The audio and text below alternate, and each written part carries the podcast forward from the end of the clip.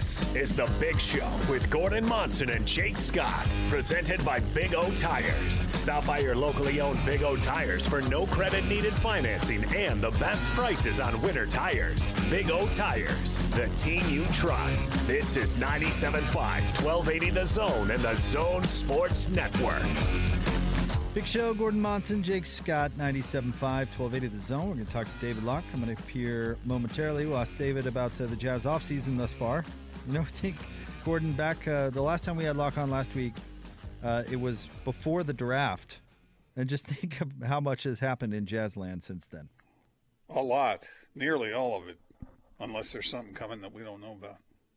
Well, the the Rudy issue is is the next one. I, I don't I actually don't think that there's much the Jazz can do outside of making a trade. I mean, they're essentially not only capped out, uh, capped out, but almost hard capped out. So after they you know round out the roster, I don't think there's much they can do again unless Yeah. they make a, a big trade.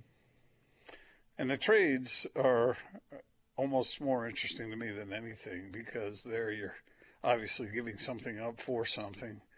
And so what do you what does a club think is valuable to them or or expendable?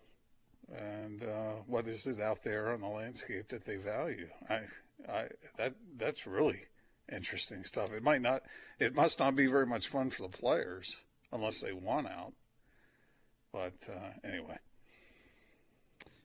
Well, let's uh, let's talk to David about it. Uh, of course, Locke's interview brought to you every week by uh, the good folks at the Murdock Auto Team. Onto the zone phone we go. The radio voice of the Utah Jazz, David Locke. What's going on, David? Not much. How are you? Hey, we're doing great, man. We were just kind of laughing. Uh, the last time we had you on the show was Wednesday, the day uh, of the draft, and uh, uh, there's a lot that's happened since then. Yeah, really? If it, it, like, has there ever been like, it, like talk about like the NBA on coke, like that? Like they think that was the that era. There was a whole era of that. Like that was actually the last week, right? Like been it was crazy. Yeah, it's been. Uh, So, da- so David, I've heard some of the things you've said on other shows about uh, some of the. Were any of them any good? uh, Were any of them any good? yeah, it's always interesting. Okay, interesting, right. uh, interesting insights. So, uh, tell our listeners what you think of uh, Derrick Favors, who uh, says that coming back to Utah feels like home. I mean, I think that's the key to the whole thing, right? Is that he's just that excited about it and wanted to come back, and you know, has this love for Quinn and being a part of being a part of the Jazz, and you know that you know he gets the text from Joe Ingles that says the pocket pass is back, and um, you know, and then I think it's interesting that Mike Conley's reached out to him since. So, like, if there was any question of whether Mike was feeling engaged in this group, and possibly, I thought that was, I thought that was actually maybe one of the most important notes. I didn't think Mike would be anything but he's a total pro, but it was a funky first year, right? And so the fact that you know, if, if Derrick had said, oh, I've talked to Rudy and Joe and Donovan, like, I was okay. But the fact that he'd also talked to Mike Conley, I thought was a really interesting little sign of leadership from really a tribute to Mike. You know, he doesn't have a relationship with Derrick and, and yet he's, you know, reaching out to him and saying, hey, let's go. Um, so I thought that was great. Um, and um, so I think that, you know, I think that when we, um, we're seeing just that, you know, it's the personality. Derrick's a wonderful guy. Um, and the fact that, you know, he want, he wanted to be here, I think is, is obviously important. It does sound like, you know, frankly, that New Orleans had gone in a different direction with this Steven Adams. So he didn't have that opportunity. And then none of the places that had cap space were looking for a center. So this was probably also as good a financial opportunity as he could have. I think he kind of indirectly revealed that today. All right, David, I want to talk to you about something you broached with Hanson Scotty, speaking of your appearances on, on other shows, and it, it really caught my ear. Um, you know, everybody gets caught up in the starting lineup. Let's talk about the finishing lineup. And you, you talked about how you kept your eye on the, the lineup last year of, of Conley, Donovan, uh, Joe, Boyan, and Rudy.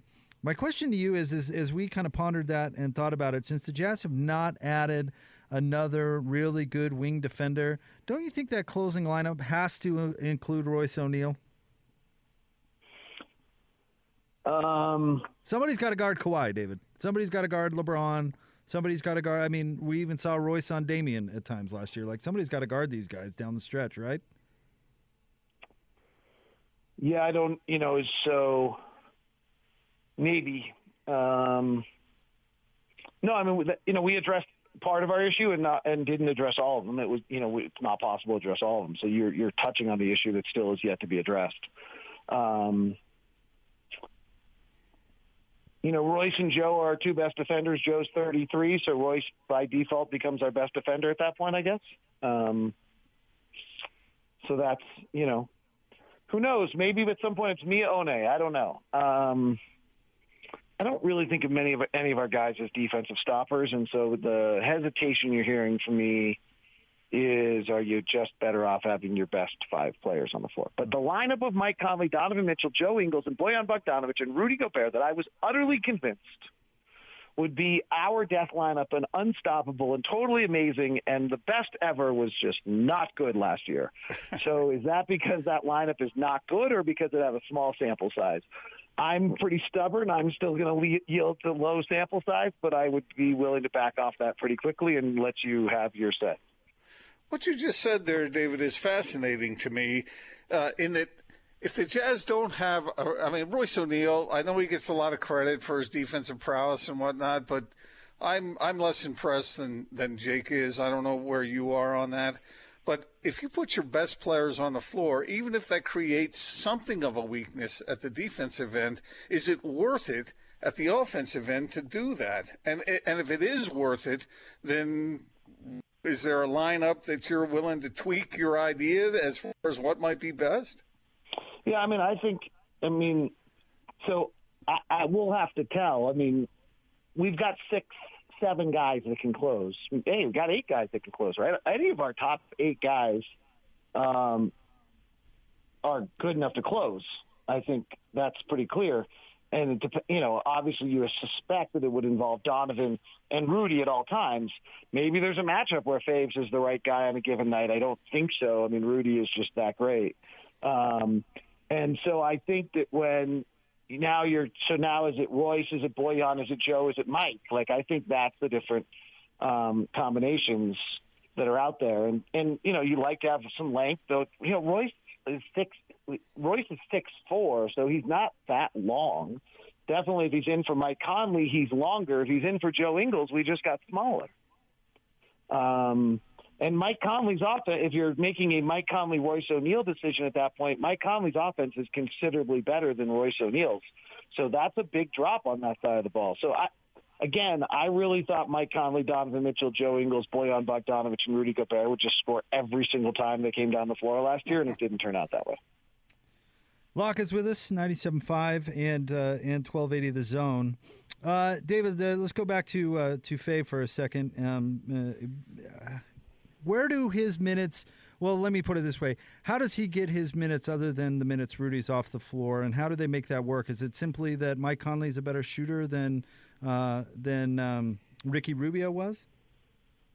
So yeah, I mean, I think that's the hope is that if you're playing him with Rudy, that's hundred percent it. That if you're playing him with Rudy, you have better shooting around it now. Um, you know, uh, today in the media session, uh, Derrick said he doesn't um, care if he starts or comes off the bench. He's willing to do whatever. He figures he'll play 20 to 24 minutes a game. Well, that means if that's the case, then there uh, of that 20 to 24, that's either six or 10 playing with Rudy, because Rudy plays 34 minutes a night, and that is going to still be Rudy's playing 34 minutes a night. Um, I have been playing with the lineups because I think it's interesting, only because actually I've watched the coaches do this before, and it's so insanely difficult um, to put together and do correctly, and it, it's just an amazing exercise, actually. Um, and so I've done it, and I have Derrick starting. Nobody else I've talked to does, um, but I can't figure out how to get Derrick enough minutes without him starting. So here I go with another impossible question for you to answer, David, but I do this to you every week. Between the draft picks that the Jazz got uh, and and the so-called lesser players, uh, who of that group do you think is most likely to emerge as being a useful piece? Um, I'd go with Miye Oni first. Um, you know, a lot of us were really like Desmond Bane, the kid out of TCU, and like I kept coming back to, is he better than Miye Oni at this point? And I don't know that he is. So Oni would be my Oni would be my first player. I think is most likely to um, get time and play. Um, uh, and I think have a chance to have an impact on the roster as a three and D defender. Um, the next is Juwan Morgan, probably, of whether he can play some four and do some things. Um, he's got to be able to shoot it a little bit better than he has right now. Um, then Jarrell Brantley is is really an interesting player. Um, he's on a two way, so there's some limits on what you can do with him.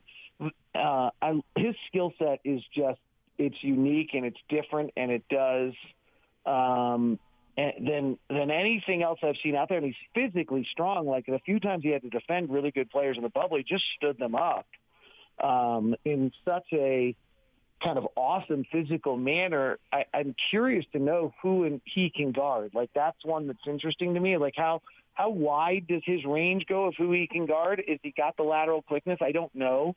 Um, offensively, he's funky because he does so many different things and you'd expect out of a guy with that body.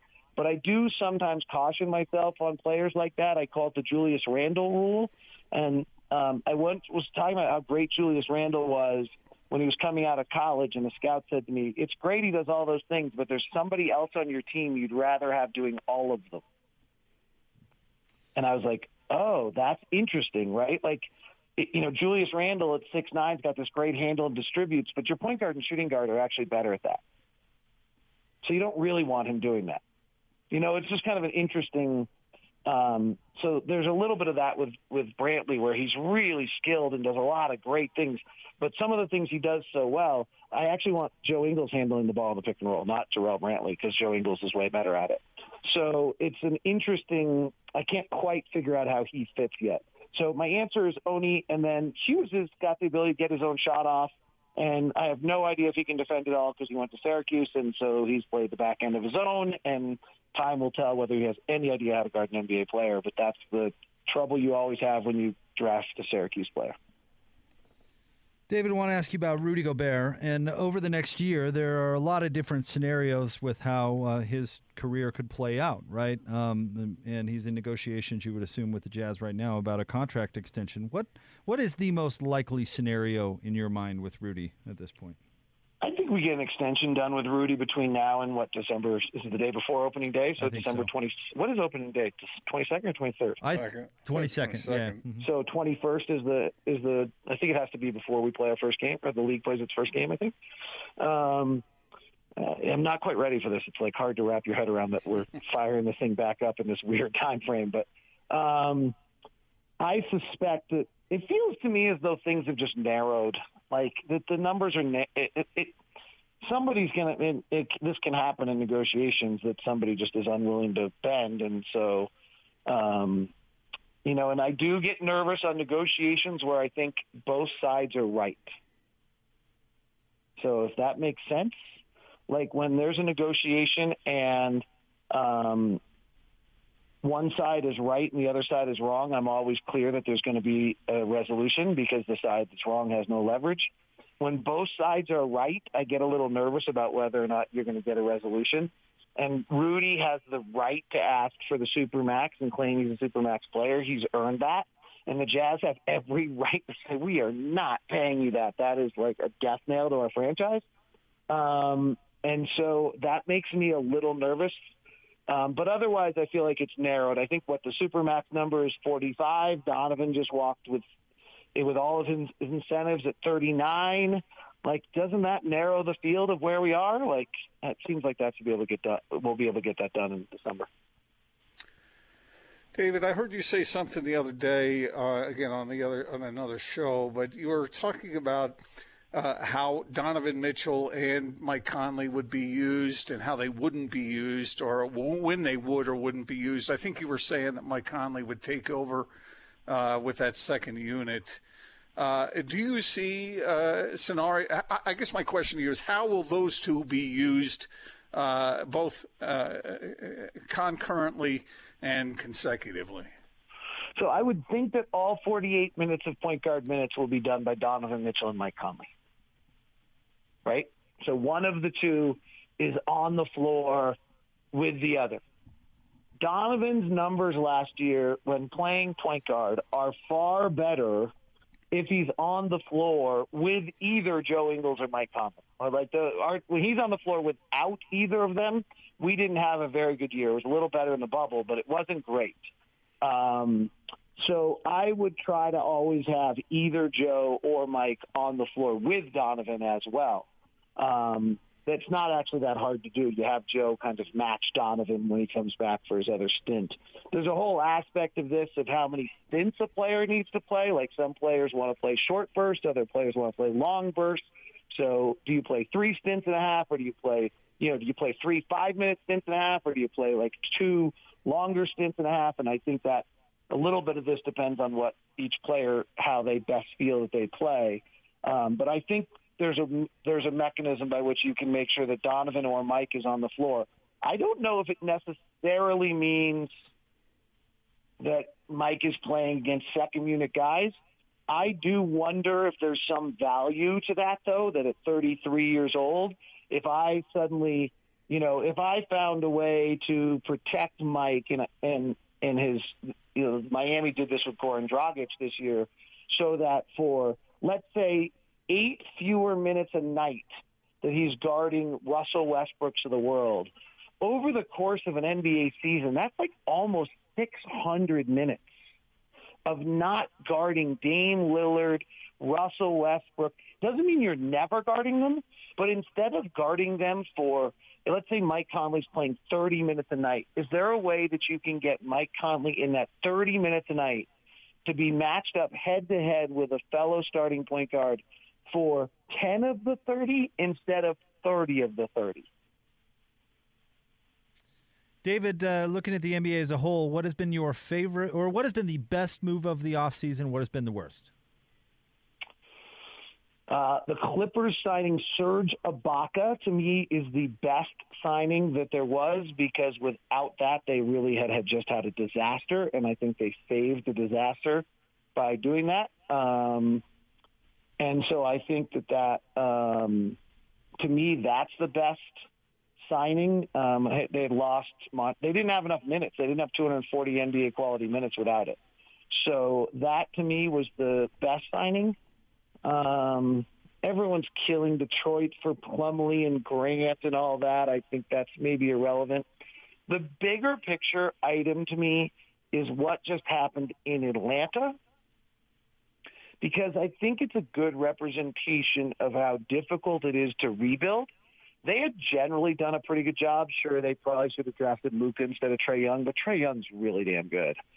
And I think Kevin Huerter's going to be okay, and I'm not sure what I think of Cam Reddish, but I thought DeAndre Hunter's going to be really good. And so they had suddenly, and I love the kid they drafted this year out of USC, Okongwu. And so they've done a really nice job, but it's very clear that that ownership basically put enough pressure on their GM and head coach that like basically said we got to go win. And so now instead of the you know where they're two years into this rebuild, and they're they've bailed on it with Rajon Rondo and Kris Dunn in the same backcourt with Danilo Gallinari and Bogdan Bogdanovich and whoever else. Like, I, I guess, but like so that's like I don't get it. Like I'm not saying that I think Danilo Gallinari is fabulous. In, in the 50 of the 72 games he plays this year, he'll be terrific. And Bogdan Bogdanovich is interesting. I think he's pretty average, but they paid him a lot more than average. And like I love Kris Dunn if he's next to a bona fide scorer. So that's a super signing to go next to Trae Young. Or, and so, but I don't know why I need to sign Rajon Rondo. Like I don't understand at all what Atlanta just did because it it it's a bigger sign to me that um, you know it's a bigger sign to me that they just bailed on the process. And so when anyone starts asking questions about like, is this guy worth it or is this worth it or just be really careful of the idea that you're going to go be bad again, be bad to try to be good because there are very few markets in which that has worked, and particularly small markets. And so I get I get really nervous about that, and I think Atlanta is a good example of why. How often, David, can you think of uh, a team that wins an NBA championship and then gets better during the off season? Um, it does not happen very often, and the Lakers have come close. I don't know that they're totally have done it, um, but they've come close. Um, they've. Uh, I'll be curious to see how much LeBron plays and if they know something there. Um, because the only thing that makes me worry for their sake is how many possessions they just threw on their roster. Um, like Dennis Schroeder and Montrezl Harrell were the number one and two bench scorers in the NBA last year, which sounds great if you needed more possessions, but they're replacing players that didn't use possessions. And so that makes me a would make me a little nervous. But if LeBron's planning to play 45 games, then that's a totally different equation because then they need Montrezl Harrell and Dennis Schroeder to do some scoring. Um, the Marc Gasol signing was incredible for them, um, and I actually think up to that point I was a little wishy-washy on whether I thought they really had gotten that much better. Um, but I'm not. Uh, Marc Gasol is a really neat pickup for them. Um, so we'll see. I mean, they're replacing seven Danny Green scoring opportunities, eight Avery Bradley scoring opportunities, seven Rajon Rondo scoring opportunities. So they're, you know, they've got some pieces to replace there, but they're adding some guys that are using an awful lot. Like that were, you know, when Montrezl Harrell is on the floor, Montrezl Harrell used 15 scoring opportunities last year, and Dennis Schroeder used 16. So they just replaced whatever I just said right there, which was about 23 scoring opportunities with 35 scoring opportunities. Somebody else has got to give up the 12. I don't know who that is on that roster. David, uh, I've enjoyed the past couple of years. You and I have gotten together to uh, plan out some tweaks to the to the broadcast. We did uh, some uh, an awesome ramen joint a couple of years ago. Last year, we went to a great breakfast spot. What are we going to do this year? Coat up and pick a sunny day to have some coffee? Yeah, I think we're gonna have to go outside. I'm not going inside. Yeah, yeah outside. Um, and we're masking up. Um, and um, tweaking is not what we're doing to the broadcast this year. I, you know what? I, th- I thought we had a good year on the broadcast front last year. Maybe we don't need to tweak very much. Well, I mean, we got to do something. It's just a totally. I mean, we have to. No, we have to like. What, what we revamping the sucker? well, rebuild the whole entire thing. It's not a. Bro- it's not the same. It's totally eh, like I got to figure. This is, you come and do this the same way as you're doing everything else. You're crazy. This is like a restaurant. If if we decide to like do this, this, this is. I was on a call with Danny Meyer who is uh, Shake Shack, and um, you know he's done uh, Granary Place and a bunch of incredible restaurants in New York. He's probably the lead restaurateur, and one of the lead restaurateurs in New York. And it was during COVID, and he said, "I vowed that I would never have a restaurant that ever has a drive-through." Like I don't believe in it. It's not what I want for my style of food. He's like, if every Shake Shack doesn't have a drive-through by the end of the year, I'm incompetent. so um, I, I kind of feel like if we try to do the exact same broadcast we've always done, while we're not with the team, haven't had interaction with the team, and doing, you know, don't create something unique to what we're doing in some other capacity, um, then we're the restaurant that's sitting there wondering why nobody's coming in to sit at our tables that are all seated next to each other right now. Well, let me know when and where, and I'd be happy to throw on a coat and we'll we'll we'll shiver it up outside. Uh, we only got I got like 14 days to figure this stuff out, so I, hopefully I'll start thinking about it at some point.